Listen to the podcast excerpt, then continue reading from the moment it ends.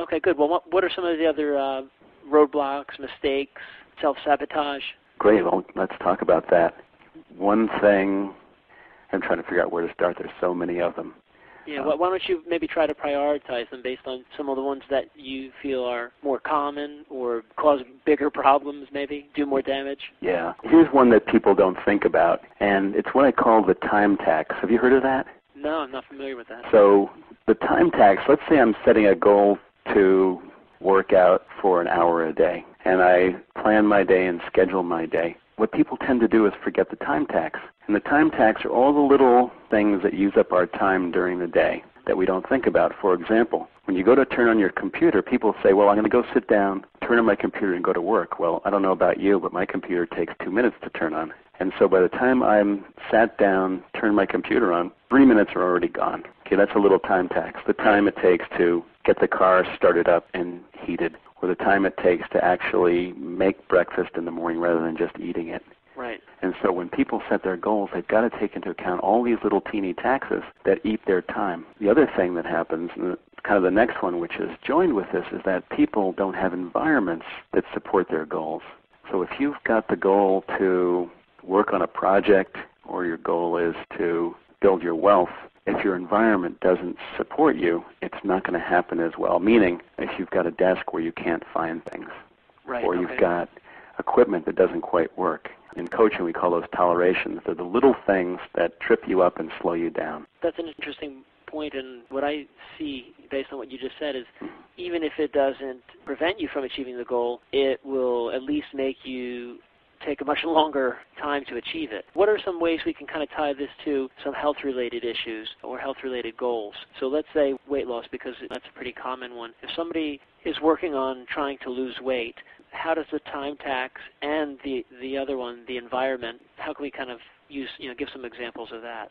So the time tax comes in, and I would even back up. This is another way that people trip themselves up on their way to their goals. I'm going to answer your question directly, but people set goals that are just too big to start with.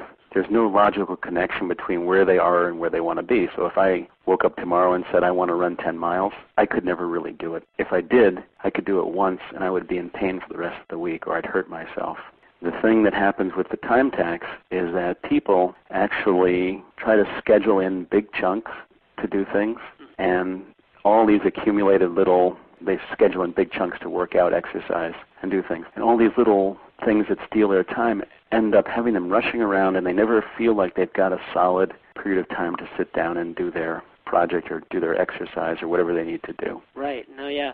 And actually, that's one of the things I've personally experienced and realized over the years is that we try to do too many things in one day. Exactly. I mean, wait, like exactly. I, I, I find that at this point in my life, I've almost tried to cut things in half, just so I don't feel like I'm constantly racing from one thing to the next, stressed out, driving all fast, irritated because there's traffic, and realize that there's only so many hours a day, and I don't want to spend them stressed out and racing around feeling frazzled. I'd much rather enjoy my day and take my time and get less done, but be more focused when I am working on something and when I am doing something, be more focused at it. And I've actually found I as crazy as it seems, I get more done now by trying to accomplish fewer things in a day than when I used to have a you know, huge list that I would never get everything done. Well, yeah, it seems that you get more done by doing less. Yes. And you know, along with that, and it's in my experience of when people want to gain fitness or really hit a target weight or they want to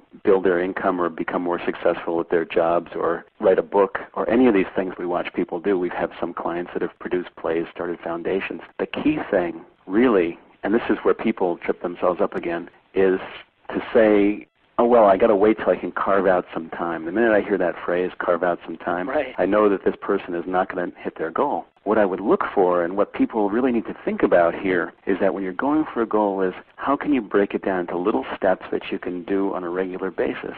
Right. For example, and you know, you're the fitness expert, not me, but the idea would be it's better to exercise 10 minutes a bunch of times during a day rather than trying to find an hour and a half.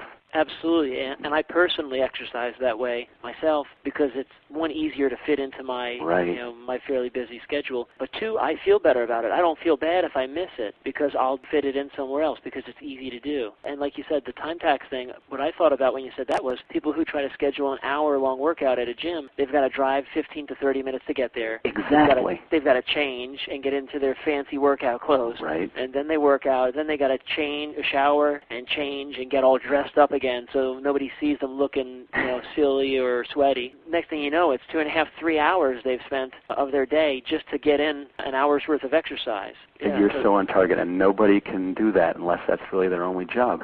right, yeah. And- or or unless they they rush around then frazzled, and then they're wondering why they're rushing. Well, maybe it's because you spent two or three hours trying to fit in exercise when you could have chunked it down, like you said. You wouldn't be frazzled, you wouldn't be stressed and racing around trying to get to the gym, and you'd be able to do other things. You know, and so, that, like I said, I personally do that. I'll actually give you a quick example. Yeah, please. I find it very difficult to fit long, like I said, structured workouts into my schedule with seven kids and multiple businesses. It's pretty difficult to set aside an hour in any given day, even if it was one day a week, to just exercise. hmm And so, so what I do is I do shorter workouts, anywhere from five to 15 minutes typically. An example was yesterday. We actually, as a family, went out on a family bike ride. I went rollerblading and tried to keep up with everybody on their bikes. But so that was one way I, I got, you know, I got at least 20, 30 minutes of rollerblading in. Then went to the playground in the middle of that with our kids and jumped up on top of the swings and did some pull-ups and did some dips on the playground. And then later in the day, I, you know, had to do some some work around the house and in the garage. And in between that, I jumped up on my pull-up bar and did some more pull-ups. And in addition to that, I also will, of course, have you know, more structured workouts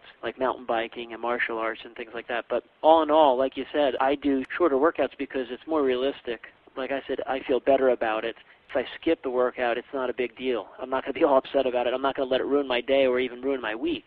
Some people, like you said, get so caught up in having to commit to this large thing. When they can't do it, it ruins them for almost a week. Then they feel like, oh, that's it. I'm just going to, this week's screwed. I'm just going to eat like crazy and pig out, and I'll start back up on Monday. Exactly. This week is done, so now I can start over again. In fact, that's exactly way I do it.